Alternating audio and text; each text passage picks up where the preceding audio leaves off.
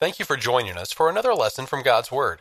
The West Huntsville Church of Christ at Providence is located at 1519 Old Monrovia Road Northwest, Huntsville, Alabama 35806. Anytime you're in the Huntsville area, we hope you'll stop in and be part of our worship. Sunday morning worship is at 9 o'clock, with Bible class immediately following. Sunday evening worship is at 5. Midweek Bible study is held Wednesdays at 7. I'm going to do this class a little bit different than ones I have in the past with uh, asking for comments from the class and so forth. Um, if you think of comments you would like to make, please try to note those and maybe uh, hold them till the end of the class. If we have time, we will go back to that. Since the COVID situation hit, I have had something that I've wanted to do for, well, since that time, for the last two or three years. And that is to present a lesson that I did some 10 or 12 years ago, which came out of a great trial that I had been through and uh, some of my study during that time, during that trial. and I thought that this would be a good time to do it now. You may not understand uh, how this pertains to forgotten characters of the Bible, but as we get through it and toward the end, I think you will understand uh, why I believe this pertains to a forgotten character of the Bible. Not always necessarily forgotten uh, most of the time, but in a time when this character should be remembered often he is forgotten. When COVID hit, we began to be separated from one another quite a bit. Elders did the best that they could in knowing how to deal with that, and we're so thankful for the technology that we had that we were able to um, worship from our homes and to feel somewhat together, but still we were separated. And things changed a lot for us in the church in the way that we uh, worshiped, the way that we studied, how often we did it together. And so it became uh, kind of laid upon us to be responsible for ourselves in our spiritual uh, growth and strength in our homes. As a result of COVID, there were a lot of things happened that not just related to COVID, but seems like might have been somewhat related, just a little bit, that changed our, uh, many of our lives in a way that we never expected, we never dreamed of. Some of us lost our jobs. And so we had to learn how to deal with that and to cope with that. Some who had taken care of their finances to the best of their ability and had done what they thought was being good stewards of what God had given them. They had prepared for a time when they would retire or, or uh, not be able to work anymore. And during that time period, all of that was eaten up and it's gone. And, and now they found themselves in a situation that they had not prepared for and didn't think would happen. Some lost a loved one to COVID because of that. Some of us had family and friends, loved ones who ended up in divorce. And we thought, I can't see that happening. Surely that'll never happen in my family. It happened to my loved ones. But it did. Some of us had family or friends who uh, gave up the faith. The time that they had alone at home, all this time at home, they began to dig into different kinds of things, and for some reason, they found that I, I don't believe in God anymore. I believe that probably these other, these other people are right in what they're saying. And so we have relatives and friends who gave up the faith and that hurt and we, we couldn't understand why. We wondered, why God? Why is this happening in our life right now? We did much the same as Job and his friends did. Not a lot of us did this, but I think that many times what happens when we get in those situations, we begin to question God. God, I've lived according to the way you want me to live, the best that I know how. I'm doing the best that I can. Why is this happening to me? Like Job's friends, Job's friends looked at this as, well, Job, you've sinned some way. There's, there's sin in your life. And that's why this is happening to you. And they kept coming back at him. Job, Job says, no, no, I'm faithful to God. That's not why this is happening. But to them, yes, Job, there's sin in your life. For many of us, we could, we might be able to say, yeah, that's why this has happened in my life because I did allow sin to rule in my life. I did allow sin to be in there and a lot of people didn't see it and didn't know about it, but it became apparent to those closest around me as, as we got locked into our houses. And so yeah, sin was the reason for that. In Galatians chapter 6, verses 6 through 10, Paul points out, as we have, all of us are familiar with this passage and have heard it many times, God is not mocked. For whatever a man sows, that shall he also reap. Let me get to this. Go ahead with verses 6 through 10.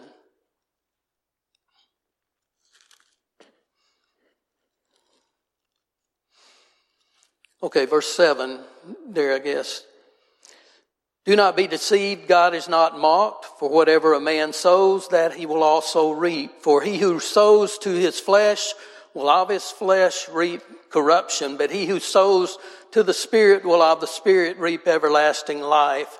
And let us not grow weary while doing good, for in due season we shall reap if we do not lose heart.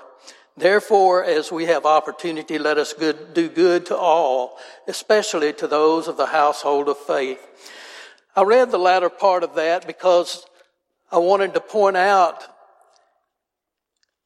Job's friends thought that if you are suffering something, it has to be because of sin. Nobody who's not uh, done something against God is going to suffer like Job was suffering.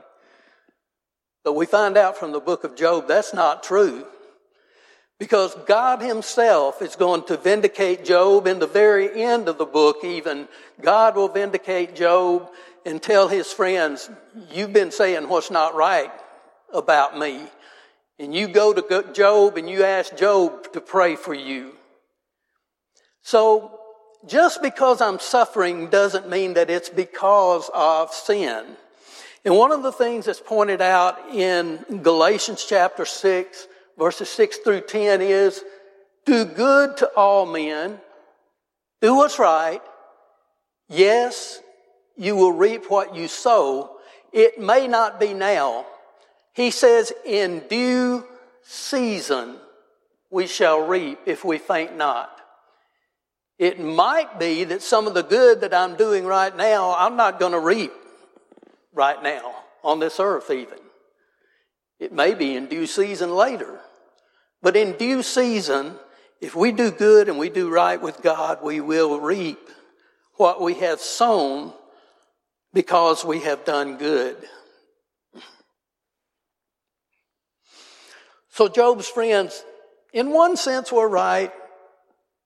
And it's important anytime we're going through a great trial that we look at ourselves we look within us and say, Is it because of something that's in me that is amiss in my life and I'm not right with God?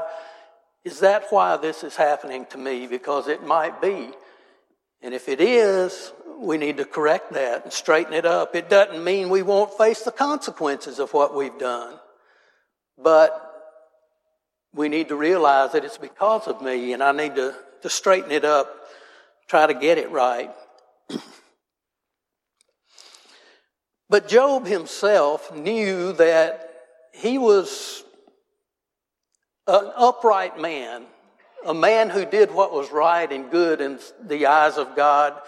And uh, God Himself, as I said, validates that about Job. And so Job looked at it differently. He, his view was can't be because I'm sinning or I've sinned or I've done something amiss against God. But why is this happening to me? Why am I going through this great hardship? In the beginning, Job would say, Shall I receive what is good for, from God and not receive what is evil or hard from God? Blessed be the name of the Lord. Job said, I'm going to serve God regardless. But as time went on, and this thing just kept stringing out longer and longer, and the hardship just seemed to get harder and harder, Job began to say, God, this isn't fair. Why are you allowing this to happen to me? Take your hand off of me that I can breathe a little bit. This isn't right because I've tried to follow you as best I know how. I'm, I'm living right with you. He would go on later to try to say, God, let me just talk to you and, and see if we can't work this thing out because I believe you're wrong in what you're allowing to happen to me. And as we all know, ultimately God would say, All right, Job, answer me these questions. Where were you when the world was made? And, and tell me the answer to all of these things that I've created.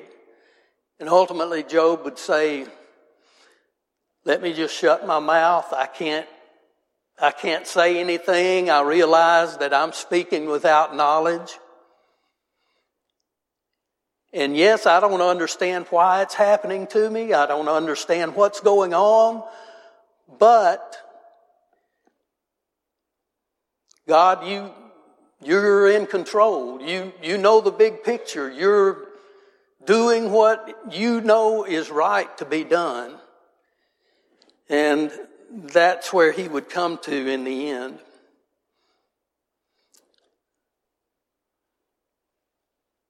As we look at Job, I guess beginning about chapter 4, maybe chapter 3 there, um, those are the things that we see. I want you to think about this fact. We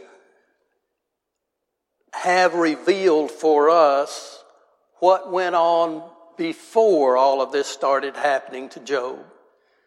We have the curtain pulled back and we can see Satan before God, and he's the one that's really causing all of this to, to come about with Job.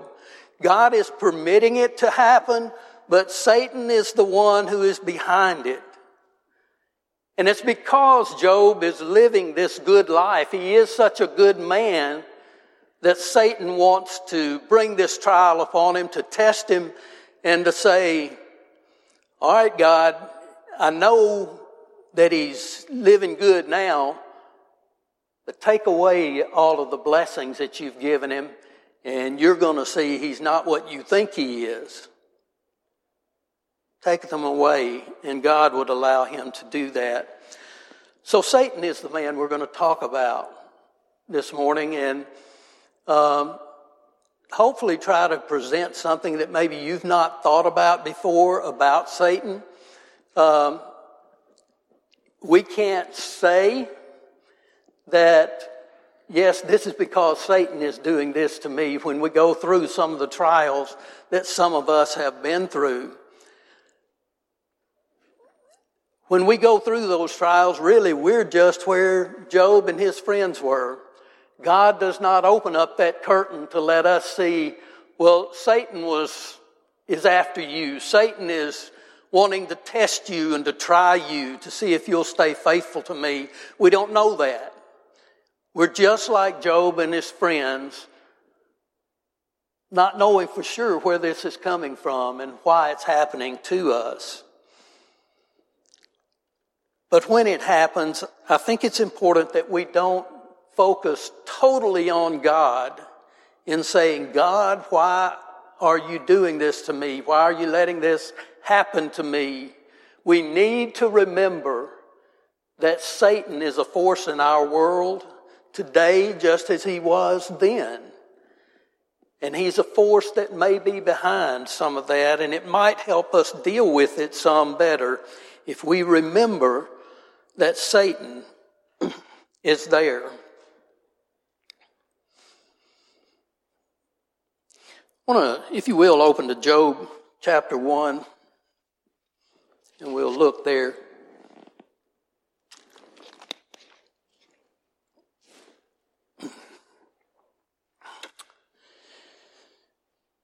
We read in Job chapter 1 there was a man in the land of Uz whose name was Job. That man was blameless and upright, and one who feared God and shunned evil. Had seven sons and three daughters and great possessions. We go through all of that. And uh, go down to verse 6 then. Now, there was a day when the sons of God came to present themselves before the Lord, and Satan also came among them. And the Lord said to Satan, from where do you come? So Satan answered the Lord and said, From going to and fro in the earth, and from walking back and forth on it.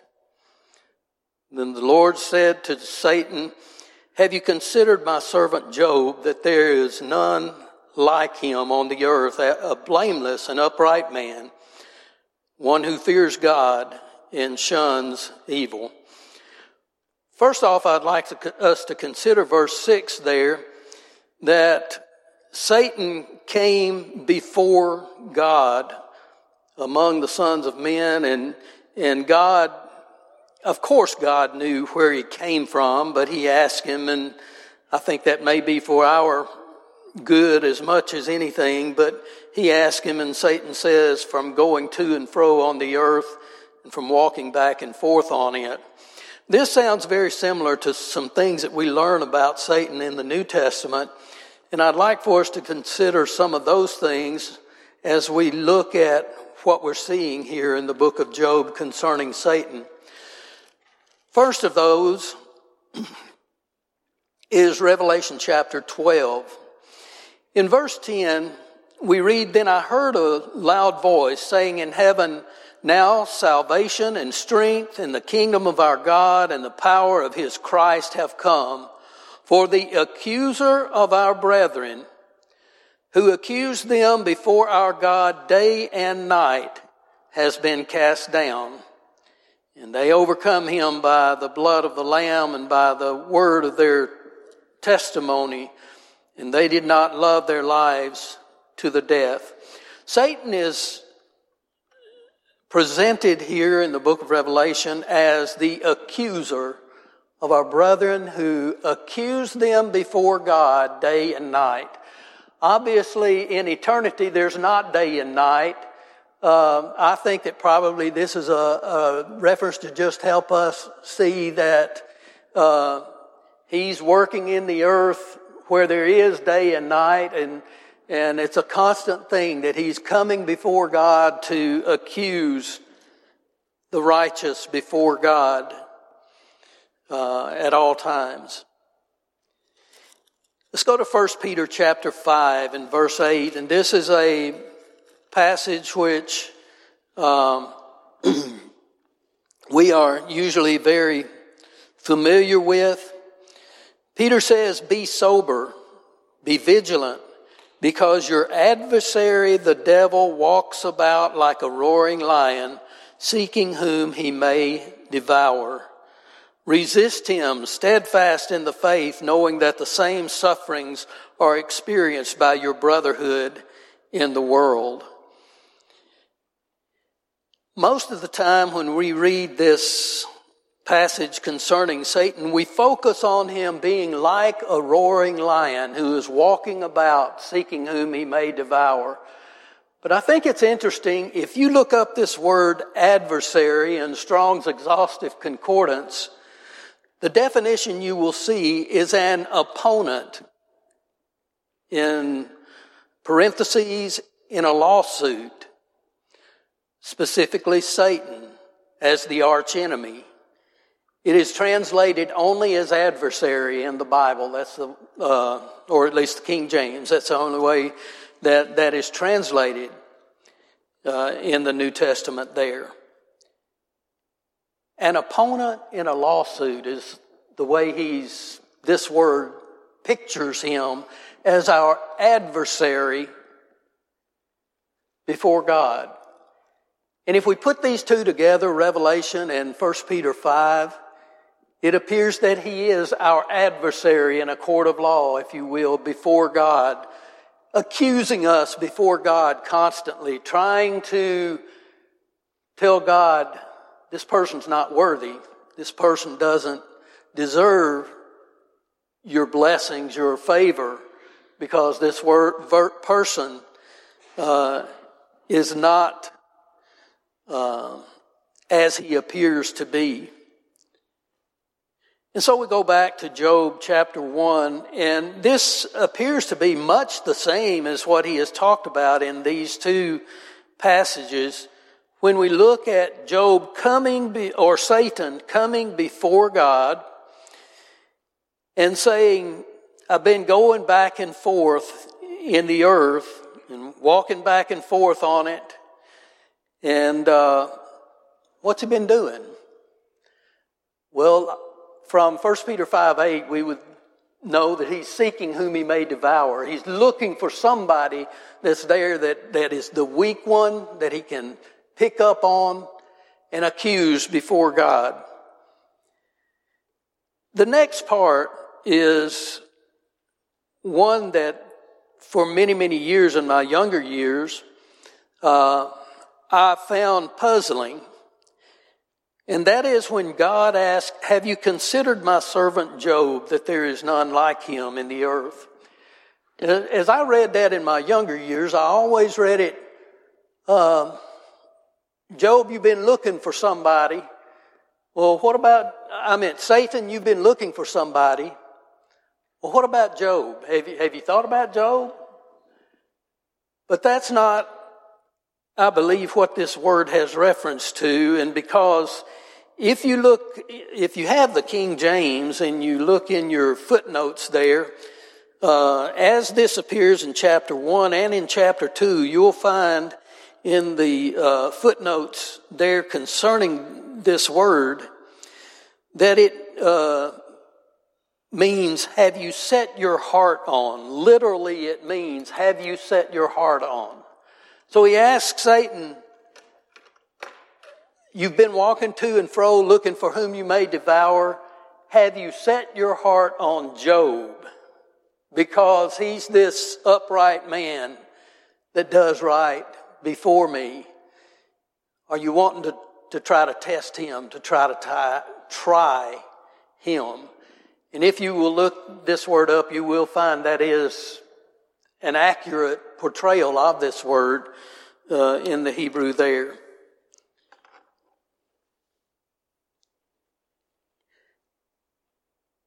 And so Job replies back to God what we've already talked about. Um, he says in verse 9 there, um, or Satan. I keep saying Job. Y'all forgive me. my mouth says something different than what my mind is thinking a lot of times, and I can't. I don't know why that's happening. But Satan says, Does Job fear God for nothing? Have you not made a hedge around him, around his household, and around all that he has on every side? You have blessed the work of his hands, and his possessions have increased in the land. But now stretch out your hand and touch all that he has, and he will surely curse you to your face. And the Lord said to Satan, Behold, all that he has is in your power, only do not lay a hand on his person. There is one sense in which things that happen to us might be attributed to God in a way, because he has to be, has to give permission to Satan, it appears, from this passage before Satan can bring about a lot of these trials and tests that he does in our lives, temptations, if you will. And I hope this will maybe uh, add a little depth to 1 Corinthians 10 13, which I'm sure is familiar to everyone here as well, where Paul said, in verse 12, therefore let him who thinks he stands take heed lest he fall. No temptation has overtaken you except such as is common to man.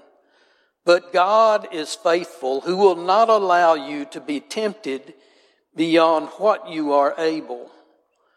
But with the temptation will also make the way of escape that you may be able to bear it.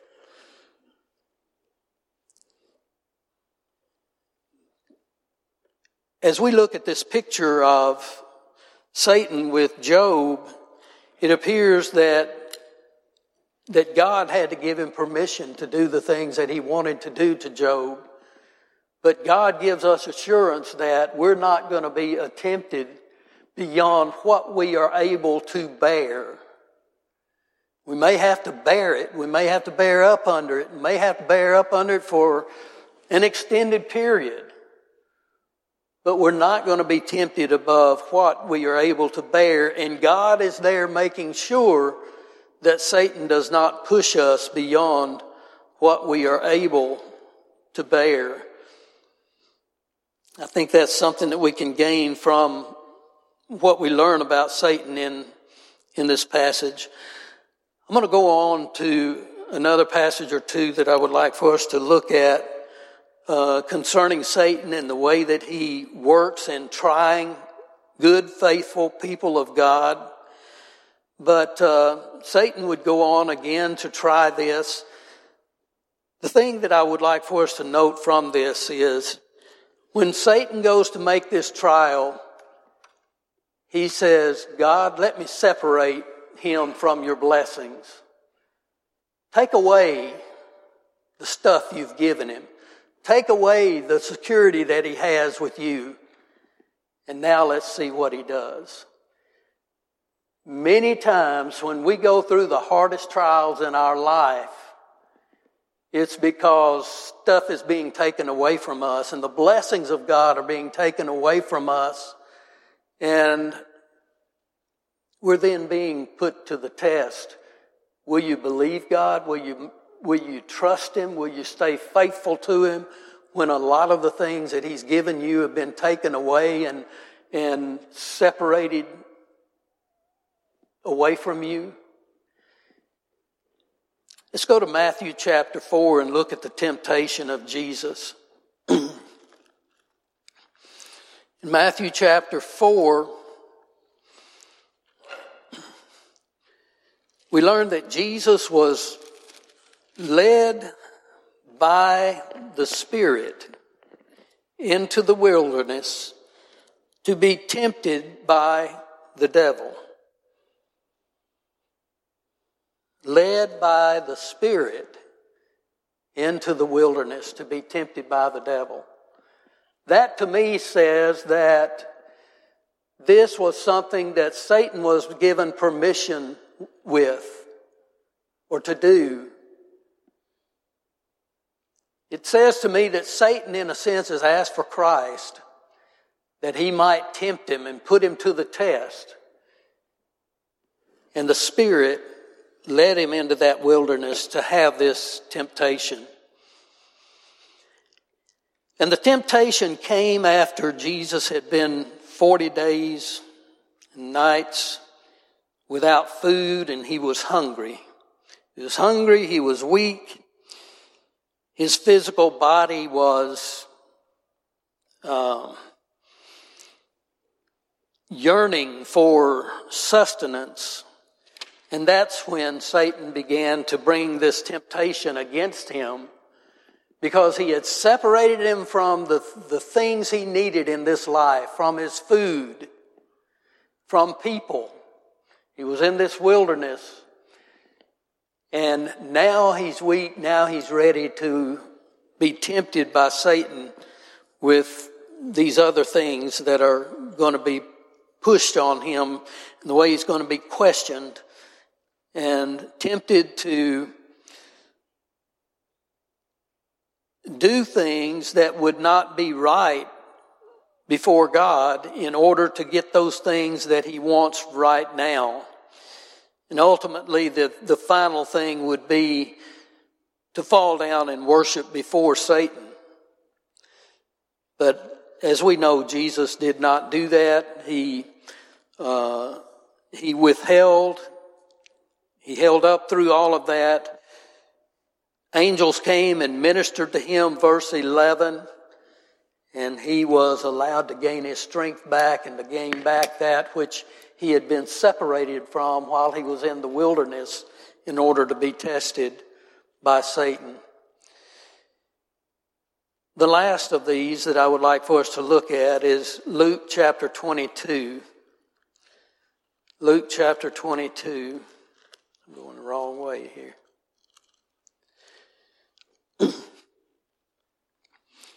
Here we're looking at the apostles before Jesus is about to be crucified, before they are about to go into the garden, and Jesus is going to be arrested and then taken to uh, Pilate's residence to be tried. But uh, in Luke chapter 22, verse 31, the Lord said, Simon, Simon, indeed Satan has asked for you that he may sift you as wheat. But I have prayed for you that your faith should not fail. And when you have returned to me, strengthen the, your brethren. And he said to him, Lord, I am ready to go with you both to prison and to death. Then he said, I tell you, Peter, the rooster shall not crow this day before you will deny three times that you know me. And he said to them, When I sent you without money bag, knapsack, and sandals, did you lack anything? And they said, Nothing. Then he said to them, But now he who has a money bag, let him take it, likewise a knapsack, and he who has no sword, let him sell his garment and buy one. For I say to you that this which is written must still be accomplished in me. And he was numbered with the transgressors, for the things concerning me have an end. So they said, Lord, look, here are two swords. And he said to them, It is enough. I want to go back, first of all, to look at what Jesus has said to Simon here. And when I did this before, Brother Mike Dacey pointed out that this passage actually has a reference to all of the apostles, but in as uh, some of the words there are in the plural and indicate that Jesus was not just referring to, to Peter alone. But in verse 31, he does address Peter specifically. And he says, Satan has asked for you that he may sift you as wheat. I think this is a very obvious reference that Satan, again, like the others that we've looked at, it appears that Satan had to ask for permission to bring this thing about that was going to happen with Peter and with the apostles But God gave him permission for this to happen. As he talked about uh, what Satan had asked, he asked for you that he may sift you as wheat. Uh, most of you are familiar with a sieve. Ladies probably remember, uh, familiar with a wheat sieve that you're trying to sift out the lumps that might be in the wheat. Uh, you pour flour into this sieve and you shake it around and up and down and just keep shaking it around and all of the small particles will come through the screen and then there's this, these lumps come out that are left that will not go through the screen. It's what a sifting process is about. When I did this before, most, many of you may know that uh, we have a pawn shop.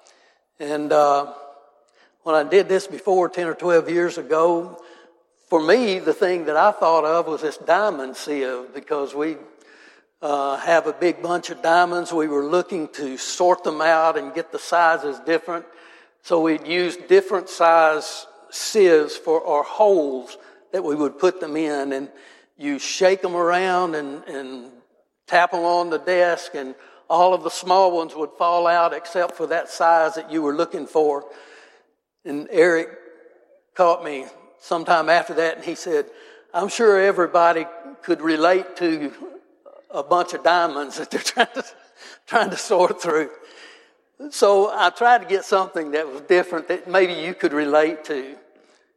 I can relate to maybe a, um, a combine. I don't, I don't, know if many of you would be able to relate with that or not, but um, I remember being in the back of a combine and where they had been harvesting wheat.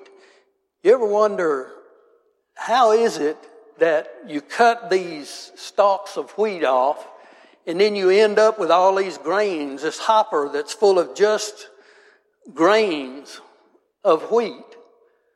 But you're watching and all of this fodder and stalks and everything are going into this combine. If you look at the back of that combine, it's, it's doing like this. And that straw is on that and all of that grain is falling down out of that into a separate place where it's separated from the stalks. This is what sifting is about. Sifting is about seeking to separate the articles that you have there to find something that you're looking for, whether it be something smaller or bigger but when you sift something, you have to shake it. You can pour the other stuff in there and it's just going to sit there. If you just, if it's just real still, it's going to sit there. To sift it, you gotta, you gotta shake it and tap it to get it to, to get what you're looking for to come out. And I think this is what happened with Peter Many times it's what happens with us as Satan maybe asks God, let, let me see if I can find that person's weakness. Let me see if I can find that lump that's in there that I can accuse them with as I come before you. To me, I think Peter's probably the thing that that was Peter's downfall was the fact that this time they had a sword. Peter said, Lord, I'll go with you to death. I'll die with you. They just had two swords. What was that against this great Roman army that was coming after Jesus? And Peter would cut off the, the ear of Malchus. But Jesus would say, Put your sword up. That's not what we're about. We're not fighting in this way. And when that happened, all of a sudden, Peter realized we're going to be at the mercy of these people. Bad things are going to be happening to us. And that was his weakness that Satan was able to bring out and uh, almost bring a downfall for Peter with. But I appreciate the fact that Jesus says, I have prayed for you that your faith should not fail. And when you have returned to me, strengthen your brethren. Jesus prayed for Peter. I like to think that probably that could happen with our lives as well as we get ready to go through a great trial in this life. Don't know. That's one of those things that we're, the curtains are closed. We don't know what's going on behind the curtains as we're going through these things. We're like Job and his friends. We, we didn't see all of that before. But as we're going through great trial like this, we need to remember that Satan is behind a lot of this. Satan is our enemy. He's our adversary. He's accusing us before God day and night. And let's don't just focus on God when we go through some of these trials and try to blame God for what's happening there. Let's realize that Satan many times is behind these things and we need to lay the blame at his feet comments that anybody has. I don't know that it, everybody or anybody will agree with the things that I have put forth here, but these are things that I believe the Bible indicates to us and shows us, and things that we should take comfort in and hope in when we go through a great trial and we want to focus on God and and do like Job and say, God, you're not fair, you're not right.